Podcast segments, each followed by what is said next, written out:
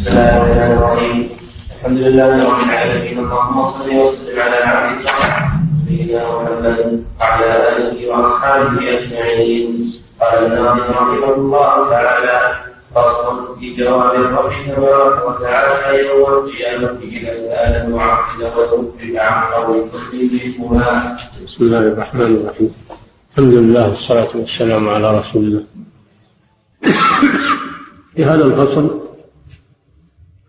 يذكر الشيخ رحمه الله هذه الفرق لأنها ستقف بين يدي الله سبحانه وتعالى يوم القيامة فيسألهم عما قالوا في حقه سبحانه وتعالى وفي حق كتابه سنة رسوله صلى الله عليه وسلم.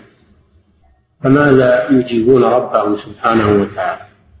في جواب الرب يعني ماذا تجيبون ربكم إذا سألكم عن مقالاتكم وعن مخالفاتكم؟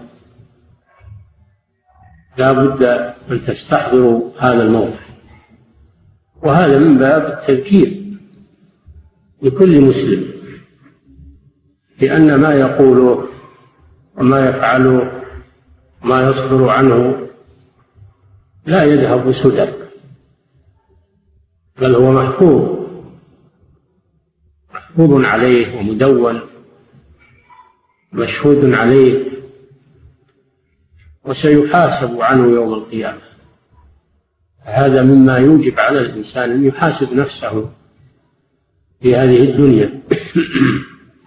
ولا يتمادى به الهوى والانتصار للنفس والرأي لئلا يرجع إلى الحق قبل فوات الأوان. نعم. وسمع عبدنا تقول إذا أتى وكان عند الله يختصمان. سيختصم يوم القيامة عند الله أهل الحق وأهل الباطل. قال تعالى هذان خصمان اختصموا في رب. الذين كفروا قطعت لهم ثياب من نار صب من فوق رؤوسهم الحميم يسحر به ما في بطونهم والجنود ولهم مقامع من حديد.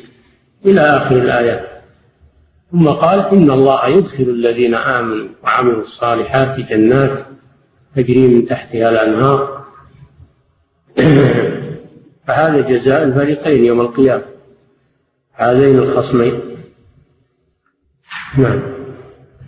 إحداهما على معبودها بعقولها وفطرة الأذهان الفرقة الأولى حكمت على ربها بعقولها وبفكرة فكرة الأذهان.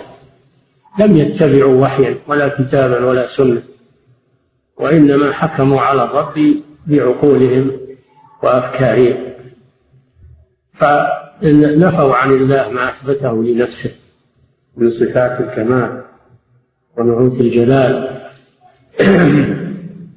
وخالفوا كتابه وسنة رسوله. وطائفة اتبعت الكتاب والسنة ووصفت ربها بما وصف به نفسه ووصفه به رسوله. تقيدوا بالكتاب والسنة.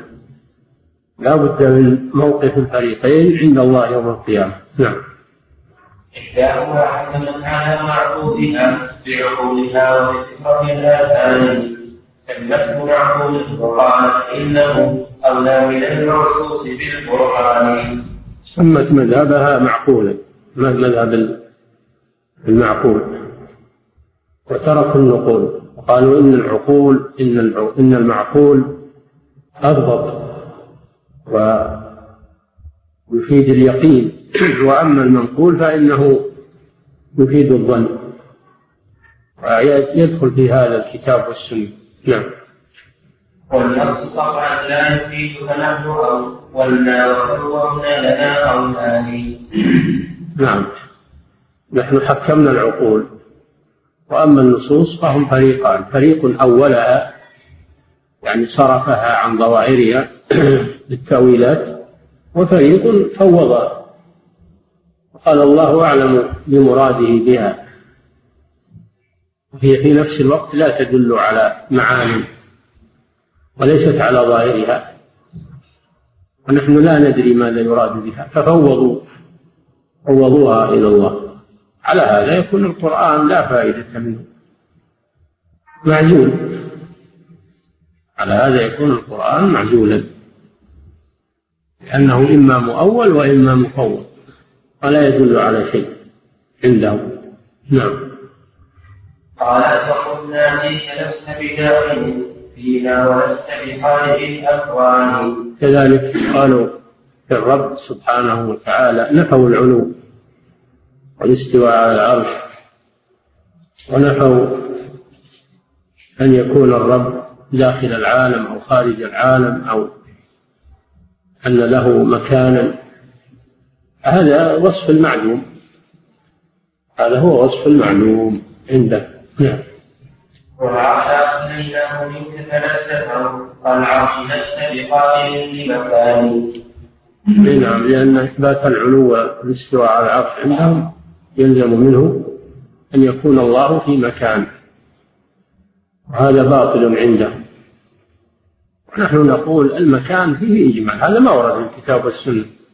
اسم المكان هذا ما ورد ولا الجهة كل هذا ما ورد في الكتاب والسنة نفي ولا إثبات ولكن إن أريد بالمكان والجهة العلو فهذا صحيح هذا معنى صحيح. وإن أريد به داخل العالم فهذا باطل هذا باطل. نعم. كما سبق المكان والجهة والتحيز هذه عندهم ألفاظ. يراد بها حقا ويراد بها باطلا. نعم. وكذا لست بقارئ القرآن بل قد قاله بشر عظيم الشان. كذلك نفوا عن الله الكلام. قالوا إن الله لا يتكلم وإنما هذا القرآن كلام البشر. وهو محمد صلى الله عليه وسلم. إن هذا إلا قول البشر. يعني محمد صلى الله عليه وسلم. فيكون الرسول هو الذي قال القرآن. كلام محمد ليس كلام الله.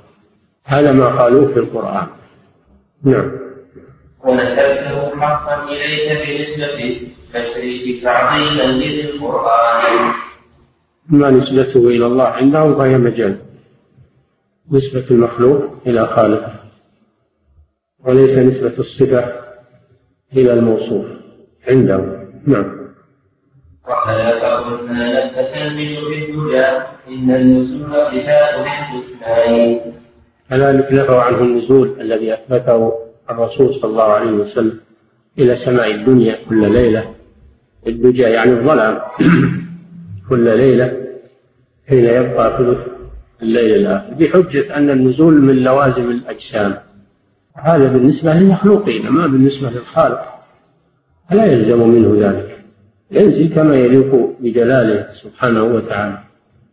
فهو الذي خلق السماوات والأرض وهو الذي خلق الليل والنهار؟ وهو القادر على كل شيء. فنزوله ليس كنزول المخلوق وإنما هو نزول الخالق كسائر صفاته سبحانه وتعالى ينزل كيف يشاء. الله أعلم بالكيفية. نعم.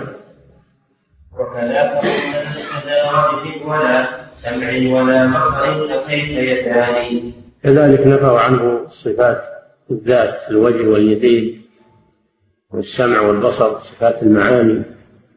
نفوها عن الله سبحانه وتعالى. لأنها عندهم يلزم من إثباتها التجسيم والتشبيه كما يقولون. ونسوا أن الله جل وعلا ليس كمثله شيء لا في ذاته ولا في أسمائه ولا في صفاته. نسوا هذه القاعدة العظيمة التي فيها الحق وهو الفرق بين الخالق والمخلوق في أسمائه وصفاته. ليس معنى أنه إذا كان لله هذه الصفات وهي في المخلوقين أن يلزم من ذلك المشابهة. أبدا لا تلزم المشابهة. المشابهة بين المخلوقات أما الخالق فإنه لا يشبهه شيء سبحانه. نعم. وكذلك قلنا لا ترى في هذه الدنيا ولا يوم المعاد الثاني. لا ترى في هذه الدنيا نفي الرؤية في هذه الدنيا. هذا صحيح لا يرى في هذه الدنيا لكن يوم المعاد والثاني هذا باطل فإنه يرى سبحانه وتعالى. يراه المؤمنون كما دلت على ذلك الأدلة نعم. فهم قاسوا الدنيا قاسوا الآخرة على الدنيا.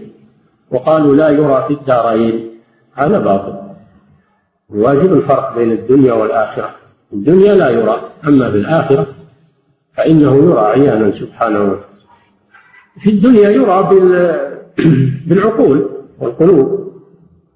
لا يرى بالأبصار وإنما يرى بالعقول والقلوب. إذا تأملت هذه الآيات الكونية وهذه المخلوقات فإن تستدل بذلك على عظمة الخالق جل وعلا الذي خلقها وأوجدها تدل على قدرته وعلى ربوبيته وعلى هذه رؤية قلبية.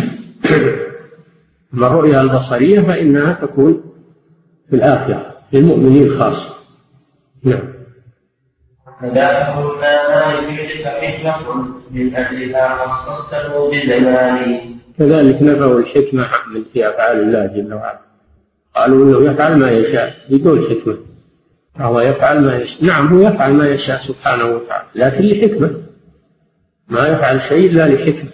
حكيم وصف نفسه لأنه حكيم سبحانه وتعالى. يضع الأمور في مواضعها المناسبة. هم يقولون لا أنه يفعل لمجرد المشيئة فقط. وليس للحكمة لأن إثبات الحكمة في أفعاله يقتضي التشبيه ويقتضي أن هذه الحكمة هي التي أثرت فيه سبحانه حتى عمل وفعل ما فعل. نقول هذا كلام باطل. هذا تعطيل لصفة عظيمة من صفات الله وهي الحكمة التي وصف بها نفسه لأنه حكيم. الحكيم هو الذي يتقن مصنوعاته فليس فيها خلل والحكيم هو الذي يضع الأمور في مواضعها يضع الخير في مواضعه ويضع الشر في مواضعه هذا هو الحكيم. وهذا عند الأشاعرة الأشاعرة ينفون الحكمة يفعل الله ويقولون إنه يفعل لمجرد المشيئه فقط. ولذلك يجوزون عليه أن يعذب أهل الإيمان وأن ينعم أهل الكفر. يجوزون على الله أن يدخل الكفار الجنة وأن يدخل المؤمنين النار. يجوزون عليه أن يحرم العسل والطيبات وأن يبيح الخمر والخنزير والزنا. يجيزون هذا على الله سبحانه وتعالى لأنه يفعل لا لحكمة هذا من أبطل الباطل. يقولون لمجرد المشيئة فقط. نعم. وكذاك قلنا ما لجبريل حكمة من أهلها خصصته بزمان لا يهم غير مشيئة قد أرجحت مثل على مثل بلا رحمن كفى بهذا تنقصا للرب سبحانه وتعالى. أن إخلاء أفعاله من الحكمة يتنقص لرب العالمين. نعم. لكن منها أن يكون بحكمة ليست بوصف قال بالرحمن. نعم.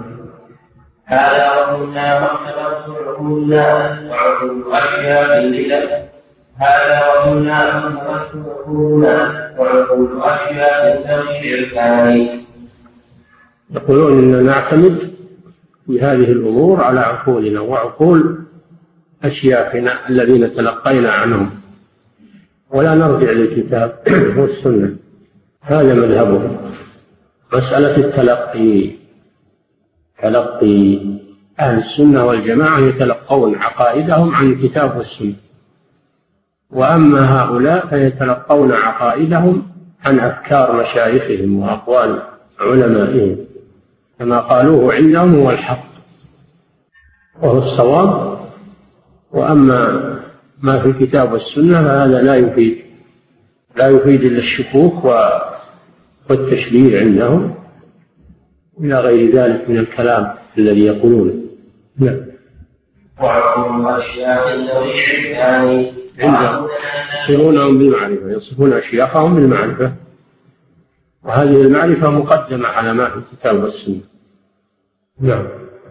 قالوا لنا لا تأخذوا بظواهر وحيين تنسلخوا من الإيمان. أوصانا مشايخنا بهذا. قالوا لا تأخذوا بظواهر الوحي.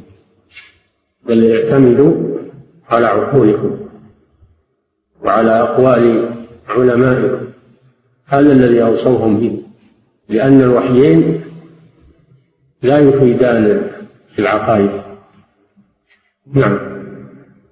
قالوا لنا لا تأخذوا بظواهر وحيين تنسلخوا من الإيمان. إذا أخذتم بظواهر الوحيين انسلختم من الإيمان لأن ظواهر الوحيين كفر عندهم.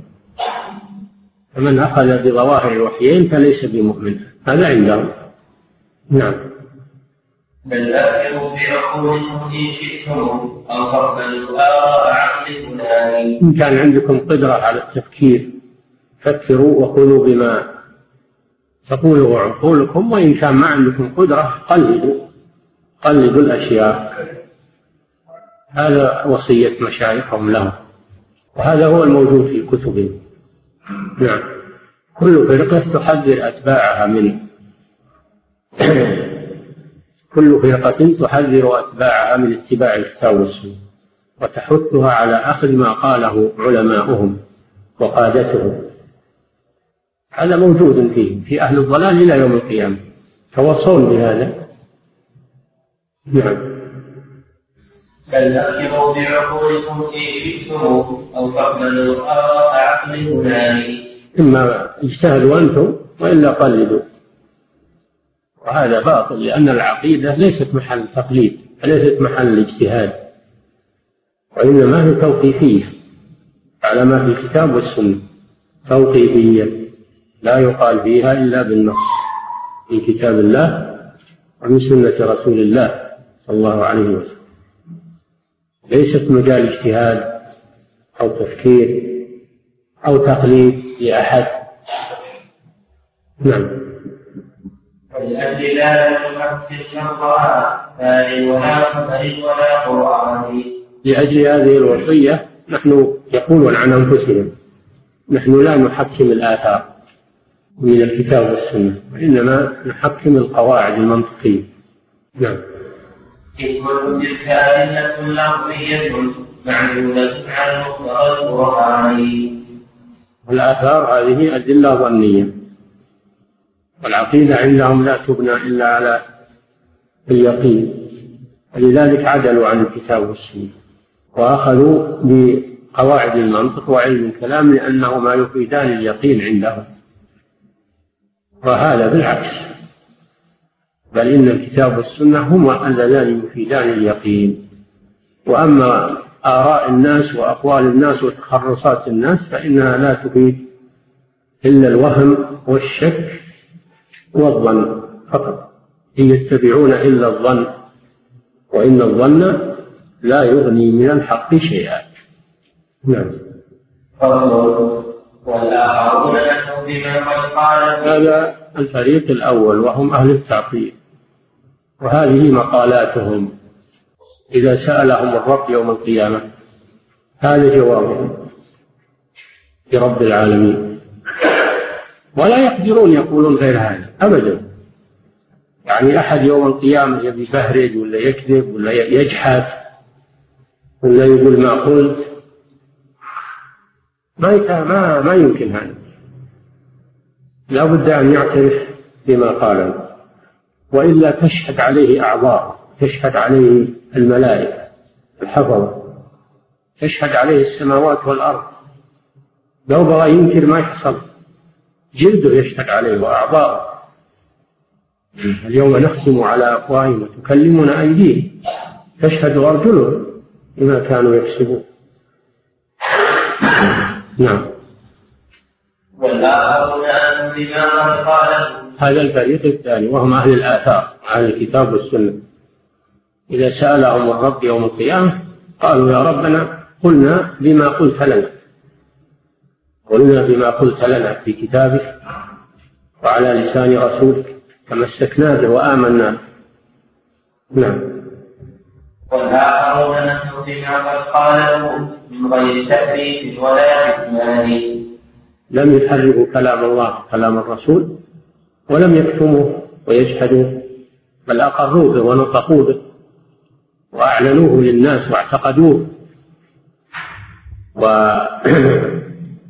واعتقدوا أنه هو الحق وهو الحق الذي لا لا لا ريب فيه لأن الله أنزله لهداية الناس وليتمسك به الناس. نعم. فإما يأتينكم مني هدى فمن تبع هدايا فلا خوف عليهم ولا هم يحزنون. فإذا قال سألهم الرب يوم القيامة عما يقولون قالوا يا ربنا قلنا بما أنزلت. آمنا بما أنزلت واتبعنا الرسول. فماذا يكون جواب الرب لهم سبحانه وتعالى؟ وماذا يكون جزاؤهم عند الله؟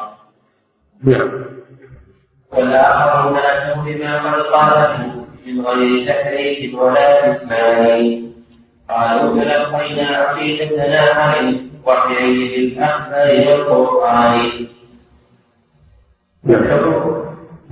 فالحكم حكم به لا رغب للاختلاف وظن الحسبان هذا هو عقيدتنا.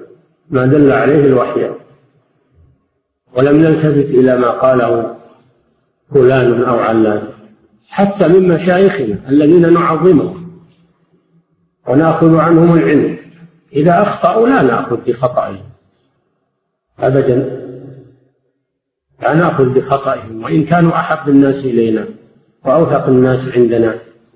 لكن إذا حصل منهم خطأ عن اجتهاد منهم فنحن لا لا نقبل إلا الكتاب والسنة. نعم. أراهم أحيان هذا الدين بضم لأصلها والحر بعد به لا رجع للاختلاف والمضيق الثاني لم نتبع لم نتبع الآراء والظنون وإنما اتبعنا الكتاب والسنة. نعم. الدين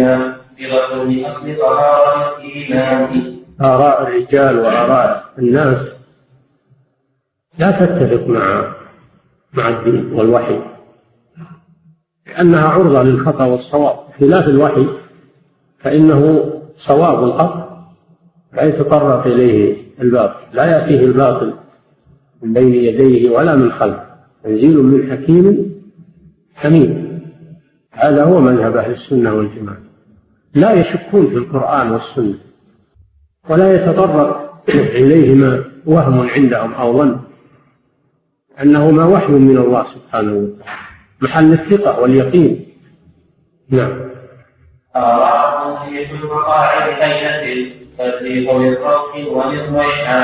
آراء هؤلاء المخالفين للكتاب والسنة مثل ريح المقاعد. ريح المقاعد الريح التي تخرج من الدبر الريح الكريهة هذه آراء الفلاسفة وآراء علماء الكلام مثل ما يخرج من الأدبار من من الكفر. أين هذه الريح الخبيثة؟ من روح ومن ريحان من روح الجنة وريحان الجنة. هذا تشبيه للكتاب والسنة بالروح والريحان وتشبيه لآراء المخالفين بما يخرج من مقاعد الناس من القانورات والروائح الكريهة. لأنها أفكار. لأنها أفكار تخرج من أدمغتهم ومن مبتكراتهم. فهي مثل ما يخرج من أدبارهم من من الخبز. ما دام من هذه الأفكار مخالفة للكتاب والسنة. نعم. قالوا وأنت رقيبنا وشهيدنا من فوق عرشك يا عظيم الشان. نحن قلنا هذا وأنت تعلم. أنت تعلم صدقنا. وأنت رقيبنا. وشهيد علينا. ما قلنا إلا ما تعلمه أنت منه. كما قال كما يقول المسيح عليه السلام. سبحانك ما يكون لي أن أقول ما ليس لي بحق. إن كنت قلته فقد علمت. تعلم ما في نفسي ولا أعلم ما في نفسك. إنك أنت علام ما قلت لهم إلا ما أمرتني به. أن اعبدوا الله ربي وربكم. وكنت عليهم شهيدا. ما كنت فيهم فلما توفيتني كنت أنت الرقيب عليهم. وأنت على كل شيء شهيد. هذه مقالة نبي الله عيسى عليه السلام إذا سأله الرب يوم القيامة هل أنت؟ قلت لبني إسرائيل اتخذوني وأمي إلهين من دون الله؟ أنت قلت للناس اتخذوني ابنا لله أو ثالث ثلاثة فيسأله الله يوم القيامة عن هذا أمام العالم فيقول سبحانه ما يكون لي أن أقول ما ليس لي بحق. فيفضح الله هؤلاء الذين اتخذوا عيسى إلها ومعبودا وابنا لله سيفضحهم الله يوم القيامة. وسيتنصل منهم المسيح عليه الصلاة والسلام ويبين ما قاله لهم وما أمرهم به وأنهم خالفوه تركوا أمره نعم. كذلك هذه الفرق سيكون موقفها مثل موقف مثل موقف النصارى واليهود. نعم. إنا أتينا الذين وضلالة أو في برهان. إن معشر أهل السنة أبينا أن الدين ببدعة وهو ما أحدث في الدين مما ليس له أصل في كتاب الله سنة رسوله صلى الله عليه وسلم. ولا سيما في العقائد. أخطر البدع البدع في العقائد لأنها تصل إلى الكفر. فنحن أبينا أن ندين بالبدع وإنما أخذنا بالسنن هذا هو مذهب أهل السنة والجماعة. نعم. لكننا قد شئته أوقاته من خلفنا أنت بالقرآن. نعم نحن أخذنا بكتابك وبسنة نبيك. الذي جاء من عندك بالرسالة. وبلغها لنا. فنحن تمسكنا بذلك. نعم. وكذلك أردناه في نفسها من ناحية الأنصار والأعوان نعم. في وقت الدنيا الناس بحاجة إلى من يناصرهم ويكون في صفهم. نحن لما علمنا ضلالهم تبرأنا منه ولم نكن بحاجة إليه. وهكذا صاحب الحق. لا يساوم على الحق. ولو كان ما عليه إلا هو. لو كان ما على الحق إلا واحد. والناس كلهم خلاف. فإنه لا يلتفت إلى الناس. إنما يتمسك بالحق. لأننا لا نريد الكفة. وإنما نريد الحق. نريد الحق وأهل الحق. ولو كانوا قلة. أما التجميع اللي يقولون التجميع وتكثير الأتباع فهذا ليس من مذهب أهل السنة والجماعة. يريدون النوعية ولا يريدون الكمية يريدون النوعية ولو كانت قليلة. ولا يريدون الكمية ولو كانت كثيرة إذا كانت على الباطل. نحن ليس مذهبنا مذهب التجميع وإنما مذهبنا مذهب الانتقاء والاختيار. هذا مذهب أهل السنة والجماعة. ما يبالون بكثرة الأتباع أو قلتهم وإنما ينظرون إلى المشرب والمأكل فقط. فمن وافقهم عليه فأهلا وسهلا ومن خالفهم لم يلتفتوا إليه ولا يعبؤون به. نعم. وكذلك أردناه في نفسها من ناشر الأنصار والأعوان. فإذا نصير في يومنا هذا ما أصنع منك بالغفران لكي لا نقع فيما وقعوا فيه الآن بين يديك. لما سألتهم عن أقوالهم وأفعالهم واعترفوا بالباطل الذي هم عليه. وواجهوا المصير المؤلم. نحن خشينا من هذا وأسبقنا الخوف من هذا في الدنيا فلذلك اعتصمنا بالكتاب والسنة ولم نبالي بمخالفة الناس لنا وموالاة الناس أو عداوة الناس وإنما وإليناك وأحببناك. تمسكنا بكتابك وسنة نبيك. نعم. ومن الذي منا أحق بأمره فاختر لنفسك يا أخا الإرشاد اختر لنفسك أي الموقفين. يخاطبكم الآن. يقول اختر لنفسك مع أي الموقفين ستكون. هل أنت مع الأولين الذين ضلوا وأضلوا وتركوا الكتاب والسنة؟ وإن كانوا كثيرين وزبد مثل زبد البحر. أو أنت مع أهل الحق وإن كانوا قلة. فكر بنفسك وموقفك وما أنت عليه ولا تغرك الخداعات والدعايات ولا يزهدك الحق. كلام الناس فيه وسبهم لأتباعه وتلقيبهم إياهم بالألقاب المنفرة. لا لا تلتفت لهذه الأشياء. المشركون من قبل يقولون الرسول صلى الله عليه وسلم وإذا رأوك إن يتخذونك إلا هزوا. أهذا الذي بعث الله رسوله؟ يستهزئون بالرسول صلى الله عليه وسلم. يقولون الله ما وجد يرسل إلا هذا. أهذا الذي بعث الله رسوله؟ يستهزئون بالرسول صلى الله عليه وسلم. كذلك هؤلاء يستهزئون بأهل السنة. ويتنقصونهم ويعيرونهم ويصفونهم بعدم بعد النظر. وأنهم لا ليس عندهم تفكير ولا فقه للواقع ولا ولا إلى آخر ما يقولون. لكن ما يهمنا هذا أبدا. ما دمنا نتمسك بالكتاب والسنة لا يهمنا ما يعيرنا به هؤلاء. نعم لا بد أن نلقاه نحن وأنتم في موقف العرض العظيم هذا الموقف لا بد منه. ما يخرج عنه أحد من الخلائق. فليعمل الناس ما شاءوا في هذه الدنيا؟ يعملون ما شاءوا. يفسقون ويكفرون ويمكرون ويؤذون وي... أو يصلحون ويؤمنون. لا بد من هذا الموقف الذي تتجلى فيه الحقائق وتذهب فيه البهرجة.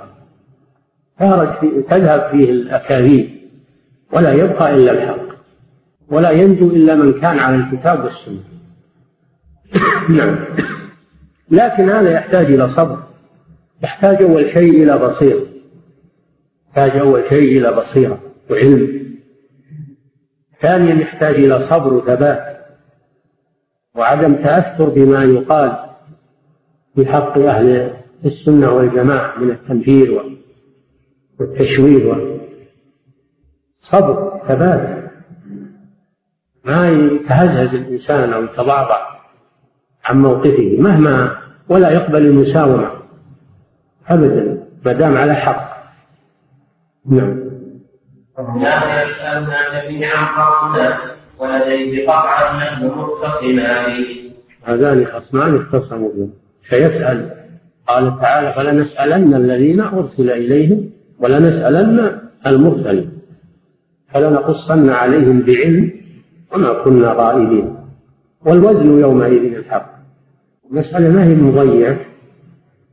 المسألة ما هي كل يسوي اللي هو يبي ويثبت في هذه الدنيا ويصول ويجول يتكلم ويبطش ويعير ويسب ويشتم وبس تروح كذا؟ لا. هذا كله يحصى ويعرض يوم القيامة.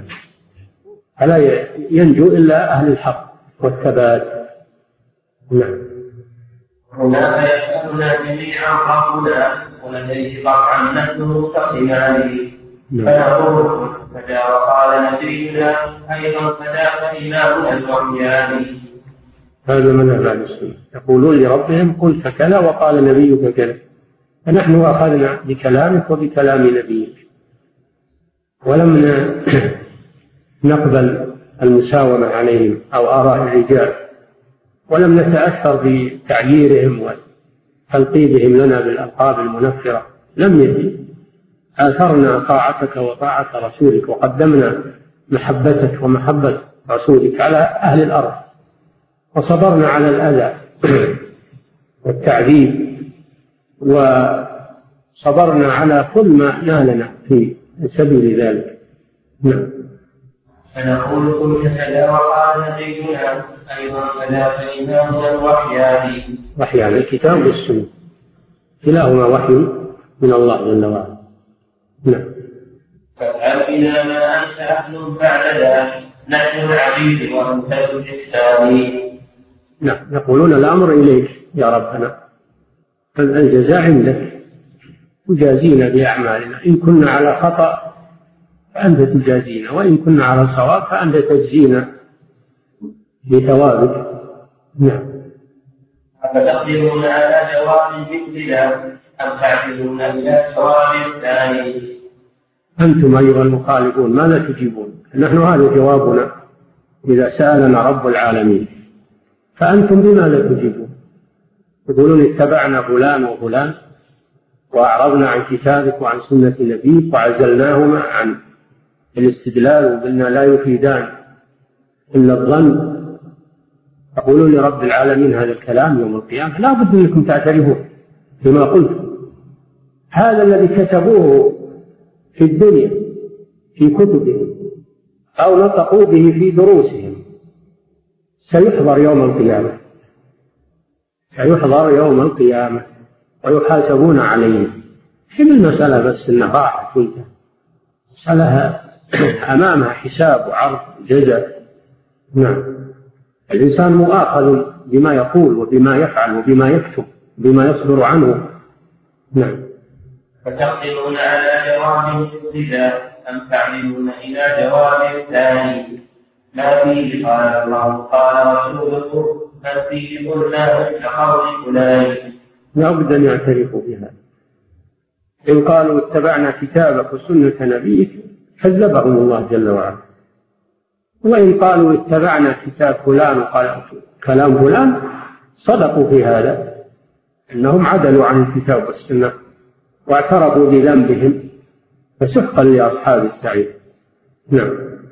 وهو الذي أدت إليه عقولنا لما وزن الوحي بالميزان. وزن الوحي وقلنا ما يفيد اليقين. والذي يفيد اليقين هو العقل. فقدمنا العقل على النقل.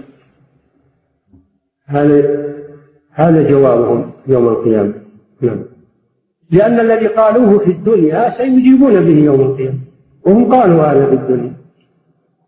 قالوا إن العقل مقدم على النقل لأن العقل عندهم يفيد اليقين والنقل يفيد الظن سيعترفون بهذا يوم القيامة عند الرب سبحانه وتعالى.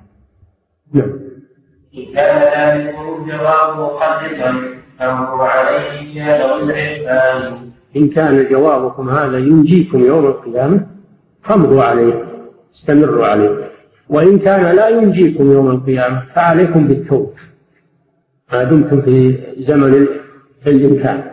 ما دامت التوبة تقبل والذنب يغفر والمخطي يقبل رجوعه. توبوا إلى الله سبحانه وتعالى. لا يحملكم التعصب على الاستمرار فيما أنتم عليه. أو تحملكم عداوة أهل السنة إلى مخالفتهم. المشكلة أن بعض الناس إذا صار يبغض بعض أهل العلم وبغض حمله ذلك على مخالفة قوله وإن كان حقا. يبغضون الأئمة ولا يقبلون أقوالهم بسبب بغضهم. حتى إن بعضهم يقول حتى إن بعضهم يقول إن دخل ابن تيمية الجنة فأنا لا أريد الجنة. قالوا قالوا هذا في بعض كتبه يقولون أنا ما أريد جنة يدخلها ابن تيمية. طيب ابن تيمية وش سوى؟ ابن تيمية دعاكم إلى كتاب الله وسنة رسوله نصيحة لكم وشفقة عليكم. لا يريد لكم إلا الخير. يقول يا ناس ارجعوا إلى كتاب الله وسنة رسوله. وما كان عليه السلف الصالح. خلصوا أنفسكم ما دمتم في زمن الإمكان تقولون ما, ما نقبل؟ ومن عداوة هذا الشخص يقولون تقولون ما ندخل الجنة لو دخلها ابن تيمية؟ جنة يدخلها ابن تيمية أنا لا أريدها. حول ولا قوة إلا بالله. نعم. كان ذلك الجواب مخلصا فانظر عليه يا من عبادي فالله بعد البيان لمسلم والله نصحهم والله نصحهم نصيحة. الحقيقة إذا تأملها الإنسان سبحان الله وجد الإنصاف فيها ووجد الإخلاص الإخلاص فيها. ما قال الله يطلعهم ولا ما فيهم خير ولا ما نريدهم ولا لا بل نصحهم وبين لهم طريق النجاة ودعاهم إلى الحق وذكرهم بموقفهم يوم القيامة. وهذه طريقة الناصح أنه ما يحمله بغض أعدائه على أنه ما ينصحهم ولا يدعوهم إلى الله سبحانه وتعالى بل يدعوهم ينصحهم ويحذرهم. وإن كانوا يبغضونه وهم أعداؤه ما ما يمنع هذا من بذل النصيحة للخلق. نعم. فهو في هذا الفصل كما كما رأيتم تصويره للواقع وتذكيره بالموقف يوم القيامة هذه نصيحة عظيمة. لكل مخالف للكتاب والسنة أنه يصفي حسابه ما دام في هذه الدنيا. نعم. وهذا طريق الدعاة إلى الله سبحانه وتعالى. ما يحمله التعصب وبغضهم على تركهم وعدم نصيحتهم وعدم دعوتهم إلى الله سبحانه وتعالى. نعم. في تحميل أهل الكتاب للمعطلين شهادة تؤدى عند رب العالمين. نعم. أيها الناس على أتباعهم بالظلم والبهتان والعدوان؟ حملوا شهادة فاشهد بها. إن كنت مقبولا لدى الرحمن. واشهد عليهم في سئلت بأنهم قالوا إله قالوا إله العرش والأكوان. فوق السماوات العلى حقا على العرش سواء كان للسلطان.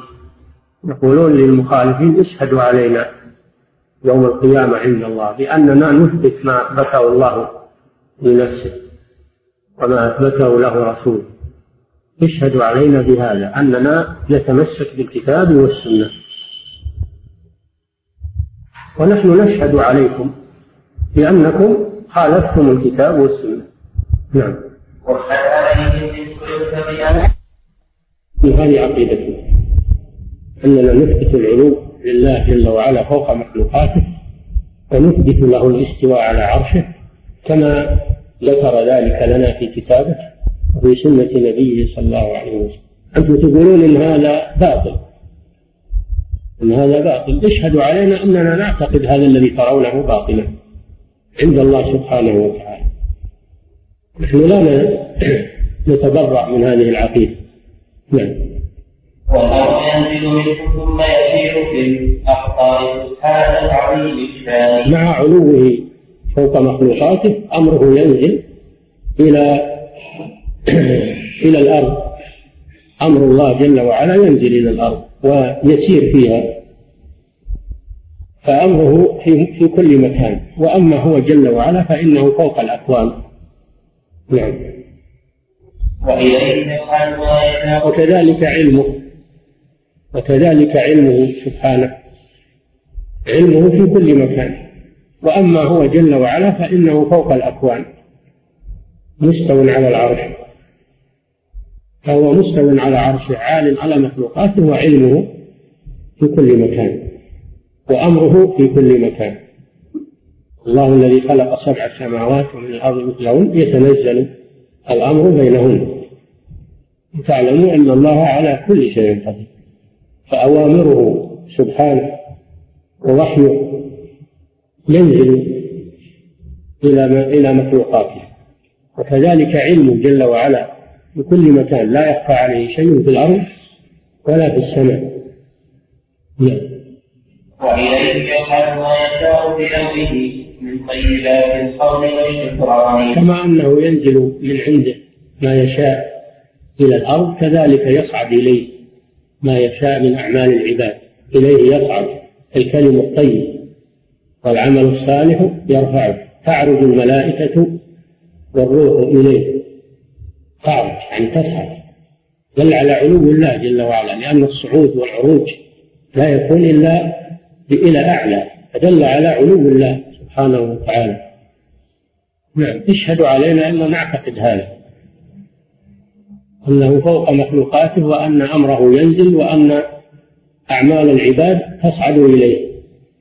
نعم. وأن الملائكة تصعد إليه. وأرواح المؤمنين إذا قبضت تصعد إليه. ثم ترجع إلى إلى الأرض. نعم. وإليه قد صعد الرسول وقبله عيسى بن مريم كافر السلطان إليه قد صعد الرسول صلى الله عليه وسلم ليلة المعراج. عرج به من الأرض إلى السماء إلى أن جاوز السبع الطباق. وانتهى إلى الرب سبحانه وتعالى. وسمع كلام الرب سبحانه وتعالى. وكذلك المسيح. قال الله يا عيسى إني متوفيك ورافعك إلي. قال بل رفعه الله إليه. وذلك أن الله سبحانه قبض المسيح ورفعه إليه حيا بروحه وجسمه فهو لا يزال حيا إلى أن ينزل في آخر الزمان إلى الأرض ويقتل الدجال ويكسر الصليب كما جاء في الأحاديث الصحيحة ثم يموت بعد ذلك ويدفن في الأرض كغيره من بني آدم. عليه الصلاة والسلام.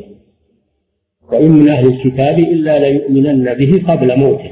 دل على أنه يموت في آخر الزمان وأما التوفي إني متوفيك ورافعك إلي فهذا ما هو توفي موت. وإنما هو توفي قبر. مثل قبر مثل توفي النائم الله يتوفى الأنفس حين موتها والتي لم تمت في منامها.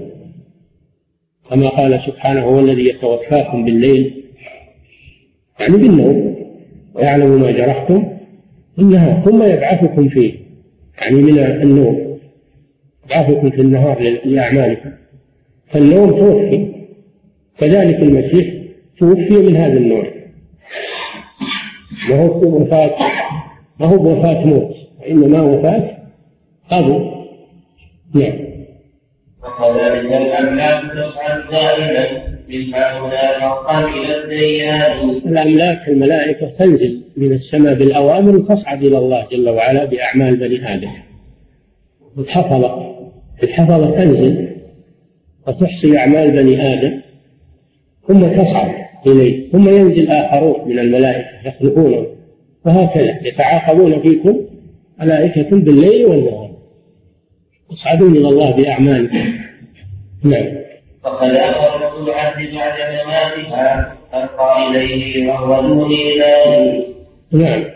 روح العبد إذا قبلت تصعد.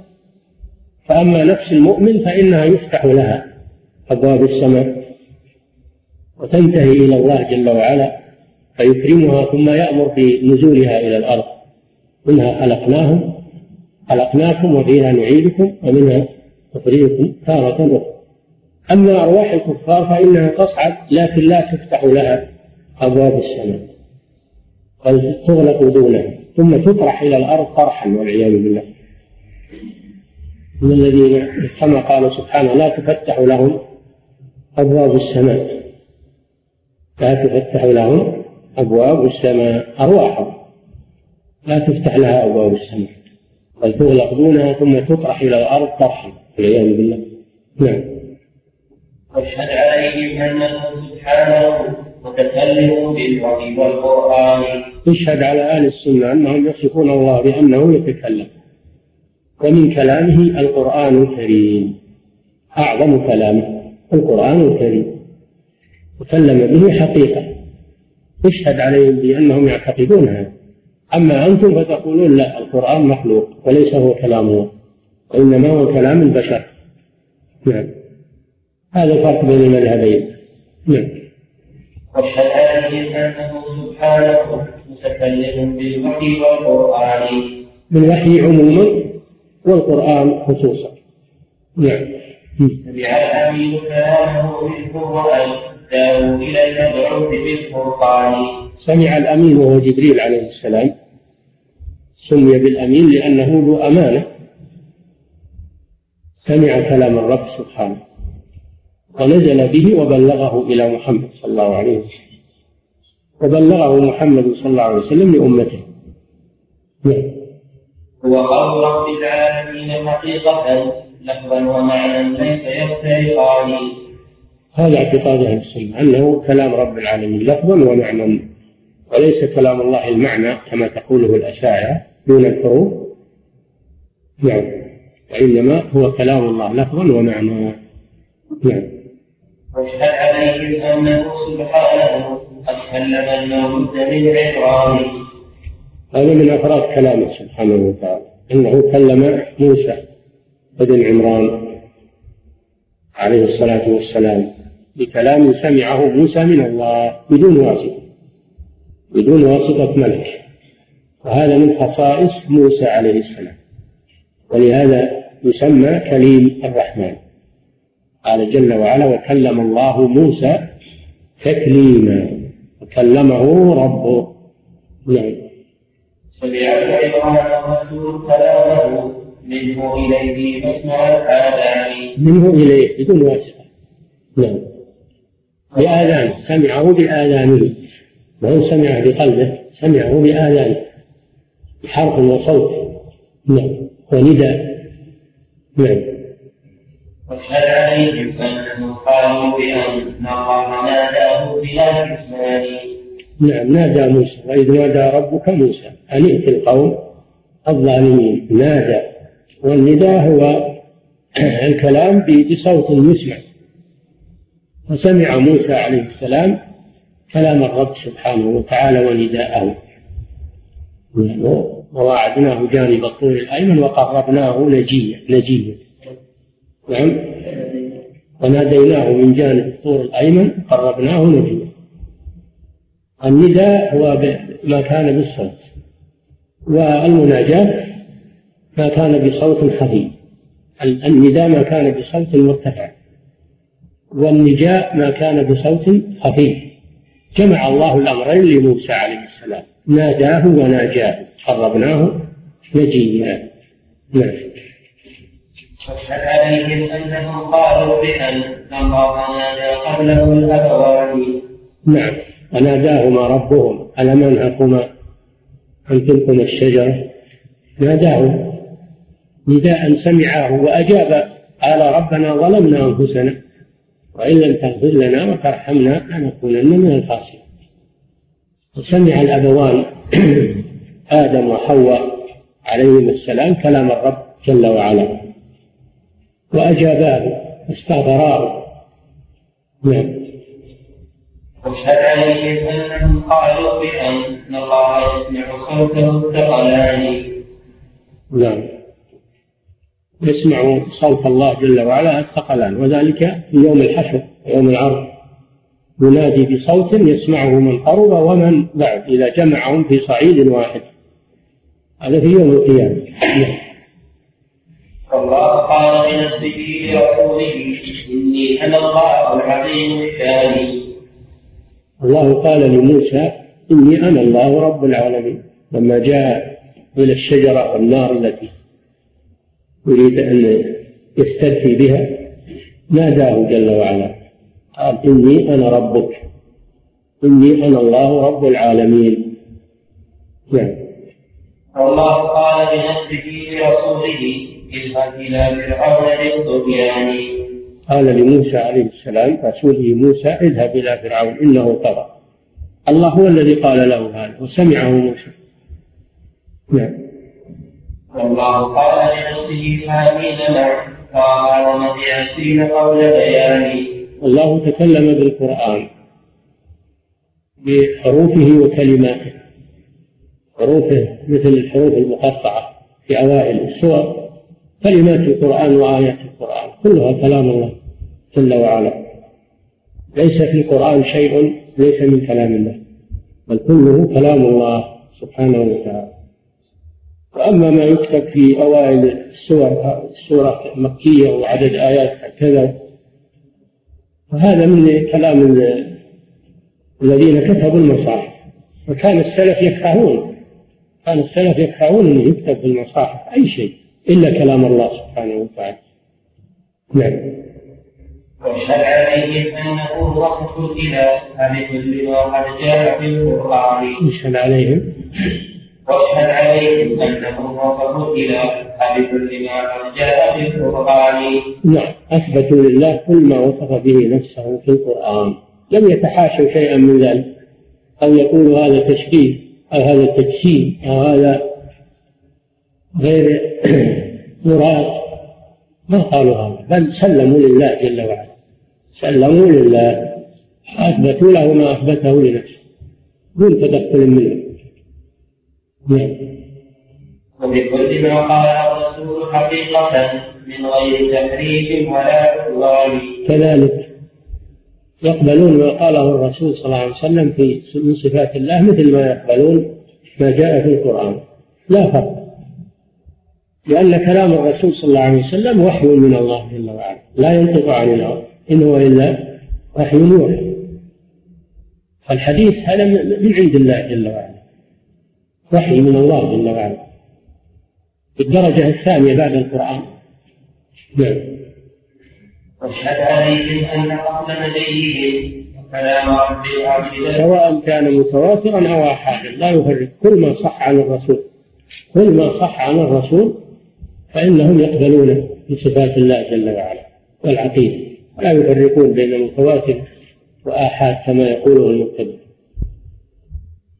لأنهم يسلمون ما عندهم شك في كلام الرسول صلى الله عليه وسلم. المهم الثبوت إذا ثبت خلاص. نعم. واشهد عليهم أن قول نبيهم وكلام رب العرب للتبيان لفظ يضيف لديهم علم اليمين عبادة المعلوم بالقرآن. يشهد على أهل السنة أنهم يعتقدون أن كلام الله وكلام الرسول يفيدان العلم واليقين. لا يفيدان الظن كما يقول المبتدئ يفيدان العلم واليقين. المتواتر والآحاد. كل ما صح عن رسول الله صلى الله عليه وسلم فإنه مقبول عند أهل السنة. يعتقدون ما فيه. وعندهم يفيد العلم واليقين. لا يشكون في هذا. نعم. وش الحديث؟ وش الحديث من الصحابة والتحقيق والتمثيل نعم.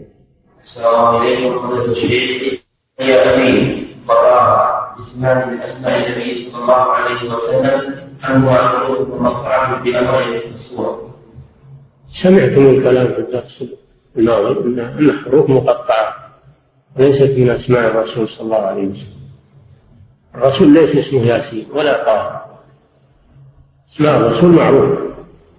في عندكم كتاب دلائل الافهام لابن القيم؟ راجعوا تشوفون أسماء الرسول صلى الله عليه وسلم. نعم. وكان الشيخ صلى الله عليكم ألا يكلم الله سبحانه وتعالى سيدنا محمد صلى الله عليه وسلم بنفسه عند فرض الصلوات الخمس عليه؟ وكيف يكون في موسى خاصا به نعم تكليم موسى لرسالته عموما بدون واسطة. أما نبينا صلى الله عليه وسلم كان ينزل عليه جبريل إلا في هذا الموقف الخاص وهو موقف المعراج فرض الصلوات الخمس عليه فإن الله كلمه بها بدون واسطة. هذا حصل مرة واحدة خلاف ما حصل لموسى عليه السلام فإنه مستمر مع موسى في رسالته عليه الصلاة والسلام. نعم. السلام عليكم فضيلة الشيخ لقد كانت قبل أيام قليلة تمر في السنة. وهي غزوات الشهورية فحاصل أن المعلم في بعض وسائل الإعلام أن هذا الأمر ظاهرة تحصل كل ثلاثة وثلاثين سنة. هو مختلف في فقه كل الشهور فما قولكم على هذا؟ وما بلغ الحق في مثل نحن لا نصدق هؤلاء ولا رأينا إنما قالوه وأرجحوا به وأظن السائل أنه ما شاف ولكن صدقهم بما يقولون. هذه أراجيف وأكاذيب اتركوها عنا لا تروج عليكم أبدا. نعم. ما حصل ولله الحمد إلا الخير. ما حصل إلا الخير. نعم. يعني أراجيف وأكاذيب يبي يحصل يوم كذا يقولون يبي يحصل كذا وكذا ويبي يحصل وسيحتك المذنب الفلاني. كل هذه أكاذيب وتخرصات نعم. السلام عليكم فضيلة الشيخ. يقول بعض الناس أن الناس فرقة قد اسمها جاهلية حتى أخبروها عليه. ما أدري من أين أخذوا بهذا الجسد؟ ولم أخبروها على بعض الناس. هذا من باب من باب يعني الحسد أو البغضاء فيما بين بعض الناس. ما في فرقة جامعة. ما في فرقة جامعة. الشيخ محمد أمان الجامع رحمه الله نعرفه من أهل السنة والجماعة ويدعو إلى الله عز وجل. ما جاء ببدعة ولا جاء بشيء جديد. ولكن حملهم بغضهم لهذا الرجل إنهم آه، وضعوا اسمه وقالوا فرقة جامية مثل ما قالوا الوهابية الشيخ محمد بن عبد الوهاب لما دعا إلى التوحيد إخلاص العبادة لله سموا دعوته بالوهابية. هذه عادة أهل الشر إذا أرادوا مثل ما قلنا ينفرون عن أهل الخير بالألقاب. وهي ألقاب ولله الحمد ما فيها ما فيها سوء. ما فيها سوء ولا قالوا بدعا من القول. بس. محمد أمان الجامي اللي ناله ما, ما ناله. نال الدعاة من قبل. بل هو أكبر من شأن وأجل من علم نالوهم بالأذى. نعم. الحاصل ما نعرف عن هذا الرجل إلا الخير. والله ما عرفنا عنه إلا الخير. ولكن الحقد هو الذي يحمل بعض الناس. وكل سيتحمل ما يقول يوم القيامة. والرجل أفضى إلى ربه. الواجب أن الإنسان يمسك لسانه. ما يتكلم بالكلام البذي والكلام في حق الأموات وحق الدعاة إلى الله وحق العلماء. لأنه سيحاسب عما يقول يوم القيامة. لا يحمله الاندفاع والهوى إلى أنه يتكلم في الناس يجرح العلماء. إلا بخطأ بين واضح. أنا أقول الآن هؤلاء عليهم أنهم يجيبون لنا الأخطاء التي أخطأ فيها هذا الرجل. فإذا جاءوا بها ناقشناها وقبلنا ما فيها من حق ورددنا ما فيها من باطل. أما مجرد اتهامات وأقوال هذا ما هم من شأن أهل الحق. نعم. الله تعالى أعلم وصلى الله وسلم على نبينا محمد.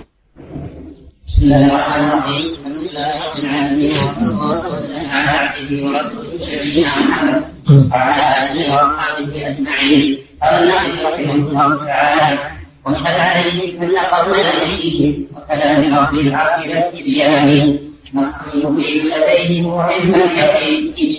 المعروف بالقران بسم الله الرحمن الرحيم يقول الله رحمه الله واشهد ايها المبتدع المخالف لمنهج السلف اشهد على أهل السنة أنهم يرون أن كلام الرسول صلى الله عليه وسلم يفيد العلم واليقين. هذا مذهبهم. وأما مذهب المخالفين فيرون أنها ظواهر ظنية لا تفيد اليقين. نعم. واشهد عليهم أنهم قال التعطيل والتمثيل بالنكران اشهد عليهم أيها المخالف أيضا لأنهم يقابلون تعطيل وهو نفي الأسماء والصفات والتشبيه بالنكران أنهم ينكرون هذين المذهبين إنكارا شديدا. نعم. إن المعطل والممثل ما هما فيقين عبادة الرحمن. نعم. إن المعطل لا يعبد ربا موجودا بل يعبد عدما لأن الذي ليس له صفات ليس له أسماء ولا صفات معناه أنه معدوم فهم يعبدون ربا تخيلوه بأذهانهم وليس هو الرب المتصف بالأسماء والصفات. والممثل الذي يشبه الله بخلقه هذا لا يعبد الله وإنما يعبد ربا مخلوقا صنما. وهذا معنى قولهم المعطل يعبد عدما والممثل يعبد صنما هذا ما يؤول إليه مذهب التعطيل والتمثيل. العدم أو عبادة الأصنام. نعم. إن المعطل والممثل لاهما فيقضي عبادة الرحمن. ولهم يعبدون أشياء تخيلوها بأذهانهم. فلا يعبدون الرحمن الذي خلق السماوات والأرض الذي له الأسماء الحسنى له الصفات. العلى هم ينفون هذا. نعم. لا عابد المعلوم لا سبحانه أبدا وهذا عابد الأوثان. المعطل يعبد المعدوم والممثل يعبد الأوثان لأن الإله الذي تخيله ليس هو الله جل وعلا. الله لا يشبه أحدا من خلقه. وهو يقول إنه يشبه خلقه. فهذا صنم وليس هو الرب سبحانه وتعالى. نعم. واشهد عليهم انهم قد اثبتوا الأسماء والأوصاف للديان يشهد على أهل السنة أنهم يثبتون ما تنفونه يثبتون الأسماء والصفات للديان وهو الله ديان يعني المحاسب الذي يحاسب عباده. والإدانة هي الحساب الله جل وعلا ديان ديان يوم الدين أي أنه يحاسب الخلائق يوم القيامة. هذا هو الديان. نعم. وكذلك الأحكام أحكام الصفات وهذه الأركان للإيمان. ويثبتون الصفات بألفاظها وبمعانيها وبآثارها وأحكامها. كل هذا يثبتونه لله جل وعلا. نعم. قالوا عليم وهو ذو علم ويعلم غاية الإسراف والإعلان عليم هذا الاسم. يعلم هذا الفعل والأثر. أثر العليم أنه يعلم. الإسرار والإعلان. الإسرار الذي هو الشيء الخفي والإعلان الذي هو الشيء الظاهر. فالله يستوي في علمه ما كان سرا وما كان جهرا. يعلم الجهر وما يخفى. يعلم السر وأخفى من السر سبحانه وتعالى. وإن تجهر بالقول فإنه يعلم السر وأخفى من السر. لا يخفى عليه شيء سبحانه وتعالى. وهذا من آثار اسمه العليم. العليم معناه الذي يعلم. بل العليم هو المبالغ في العلم. الله جل وعلا عليم بمعنى إنه لا يخفى عليه شيء. عليم صيغة مبالغة. نعم. وكذا بصير وهو ذو بصر ويبصر كل مرئي وبالاكوان من أسمائه البصير. ومن صفاته أنه يبصر كل شيء سبحانه وتعالى في مخلوقاته لا يخفى عليه شيء ولا يحجب بصره شيء سبحانه وتعالى. نعم. متكلم وله كلام وصفه ويكلم المخصوص بالرضوان. نعم ومن أوصافه أنه متكلم يتكلم أنه يكلم من شاء من عباده ويتكلم إذا شاء. الكلام صفة قديمة حادثه قديمة بمعنى أن الله متصف بها ازلا وابدا. وحادثة الأفراد بمعنى أنه يتكلم إذا شاء ومتى شاء وكيف شاء سبحانه وتعالى. نعم. وهو القوي بقوته هي وصفه وعليك يقدر يا أخا السلطان. ومن أسمائه القوي. من أسمائه القوي. إن الله قوي عزيز. قوته لا يغلبها شيء سبحانه وتعالى. السلاطين الذين هم أقوى البشر بسلطانهم الله قادر عليهم يغير من أحوالهم ويتصرف فيهم وهم سلاطين وهم ملوك. يحول هذا ويملك هذا ويعز هذا ويذل هذا. فهم تحت تصرفه سبحانه وتعالى. لا أحد يخرج عن تصرفه مهما بلغ من القوة والسلطان. فلا تغتر أيها السلطان بقوتك وقدرتك فإن ربك أقدر منك وأقوى وأقوى منك وأنت أضعف شيء بالنسبة إلى الله سبحانه وتعالى. نعم. والوصف معنى قائم في الذات والأسماء أعلام له في الأسماء أعلام تدل على الذات ويشتق من هذه الأسماء صفات كل اسم من أسماء الله فإنه يدل على صفة. فالعليم يدل على العلم السميع يدل على السمع القوي يدل على القوة العزيز يدل على العزة وهكذا. ليست أسماء أعلام محضة فقط وإنما هي أعلام تدل على معاني وصفات. الرحمن يدل على الرحمة الرحيم يدل على الرحمة. نعم. أسماء دلت على أوصافه مشتقة منها اتفاق معاني. طاقة. أسماؤه دلت على أوصافه مشتقة منها اتفاق معاني.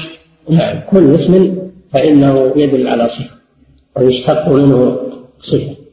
هذا دائما وأبدا. قاعدة أن كل اسم من أسماء الله يدل على صفة من صفاته. نعم. وصفاته دلت على أسمائه والفعل مرتبط بذي الأمران. وكذلك كل صفة تدل على على الاسم. الرحمة تدل على الرحيم. وكل اسم كل صفة تدل على اسم من أسمائه سبحانه. العلم يدل على العليم السمع يدل على السميع وهكذا. وأما الفعل فيشتق منه الأمران. يشتق منه الاسم والصفة. فالله يخلق يؤخذ من أنه يخلق اسم الخالق وأن أن أنه يعني صفة الخلق أيضا اسم الخالق والخالقية التي هي صفة من صفاته سبحانه وتعالى. يعلم هذا فعل يعلم هذا فعل. يؤخذ منه إثبات الاسم وهو العليم وإثبات الصفة وهي العلم. نعم. والحكم نسبتها إلى متعلقة إذ تقتضي آثارها ببيان نعم. ولربما يعنى به الأخبار عن آثارها يعنى به أمران وربما ولربما يعنى به الإخبار عن آثارها يعنى به أمران كلها أمور متلازمة اسم صفة فعل كلها يدل بعضها على بعض متلازمة نعم. والفعل إعطاء الإرادة حكمها مع قدرة الفعال والإمكان كل هذه الأسماء والصفات تدل على فعله سبحانه وتعالى أنه فعال بما يريد. نعم. فإذا انتهت أوصافه سبحانه فجميعها غير البطلان على مذهب المعطلة. إذا نفيت هذه الصفات عن الله كما هو مذهب المعطلة بطلت كل هذه الأمور. كل هذه الأمور. فهذا يدل على قبح مذهبهم لما يلزم عليه من هذه اللوازم الباطلة. نعم. حيث إنهم أنكروا أسماء الله وأنكروا صفاته وأنكروا أفعاله وأنكروا آثارها وأحكامها نعم. وأشهد عليهم أنهم قالوا بها لا كله جرى بلا بإثمان اشهد على أهل الحديث وأهل السنة والجماعة أيها المعطل. اشهد عليهم عند ربك أنهم أثبتوا ما أثبته الله لنفسه ونفوا عنه ما نفاه عن نفسه. لا يتعدون الكتاب والسنة في هذا. بخلاف المعطلة فإنهم تجرأوا على الكتاب والسنة. نعم. وأشهد عليهم أنهم براء من تأويل محرف شيطان نشهد على أهل السنة والجماعة أنهم براء من مذاهب المعطلة على اختلاف أشكالهم. ليسوا منه من أهل السنة وليس أهل السنة منهم. براء منهم. براءة يشهد يشهد بها عند الله سبحانه وتعالى. كل من عرف مذهبهم.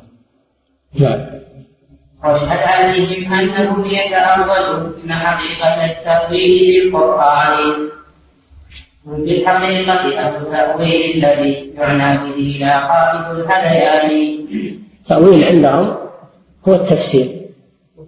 تأويل عند أهل السنة هو التفسير. وأما عند المعطلة فالتأويل هو صرف اللفظ عن ظاهره إلى معنى آخر. وهذا معنى باطل هذا تأويل باطل. أما تأويل بمعنى التفسير فهذا هو الحق. كذلك يطلق التأويل عندهم على ما يؤول إليه الخبر في المستقبل. ما يؤول إليه الخبر في المستقبل. هذا أيضا يسمونه بالتأويل. قال هذا تأويل رؤياي من قبل. هل ينظرون إلا تأويله؟ يوم يأتي تأويله. يعني يوم يأتي وقوع ما أخبر عنه في المستقبل فالتأويل الصحيح يراد به معنيان يعني معنى التفسير ومعنى ما يؤول إليه الخبر في المستقبل هذا هو التأويل الحق. وأما المعنى الثالث وهو صرف اللفظ عن ظاهره فهذا إنما هو عند المعطلة وهو مذهب باطل. نعم. عليهم إنهم يتأولون حقيقة التأويل في القرآن. حقيقة التأويل لا التأويل الباطل بل التأويل الحقيقي. نعم الذي دل عليه القرآن. نعم. وفي الحقيقة أهل التأويل الذي يعنى به قائل الهذيان الذي يعنى به الذي يعنى به اللفظ. من تفسير أو حقيقة ما يؤول إليه في المستقبل. لا تأويل الهذيان الذي هو صرف اللفظ عن ظاهره إلى معنى آخر يظنونه ويتخيلونه من غير دليل. نعم. واشهد عليهم أن تأويل بهم صرف عن المرجوك للربحان هذا تأويل المتأخرين صرف اللفظ عن معناه الراجح إلى المعنى المرجوح هذا إذا كان عليه دليل فهو صحيح. أما إذا كان ما عليه دليل فهو باطل. وهذا الثاني الذي ليس عليه دليل هو تأويل المحرفة المعطلة ليس عليه دليل. نعم. واشهد عليهم أنهم حملوا النصوص على الحقيقة المجال الثاني يشهد على أهل السنة أنهم حملوا كلام الله وكلام رسوله على الحقيقة لا على المجاز الذي يقول به المتأخرون. فكلام الله حقيقة لا مجاز. هذا هو الحق. وللحق أن القرآن كله حقيقة وليس فيه مجاز. لأن المجاز لأن المجاز يغير ظاهر الكلام إلى معنى آخر. وكلام الله ما جاء للأحاج والألغاز وإنما جاء للبيان والهداية. فهو على ظاهره هو على ظاهره وعلى حقيقته. نعم. واشهد عليهم حملوا والمجاز هذا أمر محدث. ما كان معروفا عند الصحابة والتابعين وأئمة السلف ما كان معروف هذا المجاز الذي تقولون قد قد يذكرون المجاز بمعنى التفسير. مجاز الآية يعني تفسيره. ولا يريدون به ما يريده المتأخرون. من صرف اللفظ عن ظاهره إلى معنى آخر. بعلاقة مع قرينة مانعة من إرادة الأصل إلى ويقولون الاستعارات والكنايات وإلى آخره. كل هذا ينزه عنه كلام الله سبحانه وتعالى. وإنما هو من إحداثات المتأخرين. نعم. واشهد عليهم أنهم حملوا النصوص على الحقيقة إلى المجال الثاني إلا إذا ما اضطرهم لمجالها مضطر من حس ومن برهان. كما سبق. إنه التأويل إذا دل عليه دليل صرف اللفظ عن معناه الراجح إلى المعنى المرجوح دل دليلا على ذلك تعين التأويل. وهذا قليل في كلام الله سبحانه وتعالى. نعم. أما أن يقال كل آيات الصفات كلها لا بد من صرفها عن ظاهرها فهذا باطل. فالقرآن لم ينزل للأحاج والألغاز وإنما نزل للبيان. والهداية. نعم. فهو على ظاهره وعلى مدلوله. نعم. فهناك عصمتها إذا حدثوا بغير بتدانع للإثم والعدوان. إذا احتاجوا للتأويل في بعض الأمور ودل على ذلك دليل فهم يقتصرون على ذلك على هذا الذي لا بد من تأويله. وهو نادر وقليل. فليس من ذلك الأسماء والصفات لا تدخل في هذا الأسماء والصفات ما تدخل في هذا. نعم.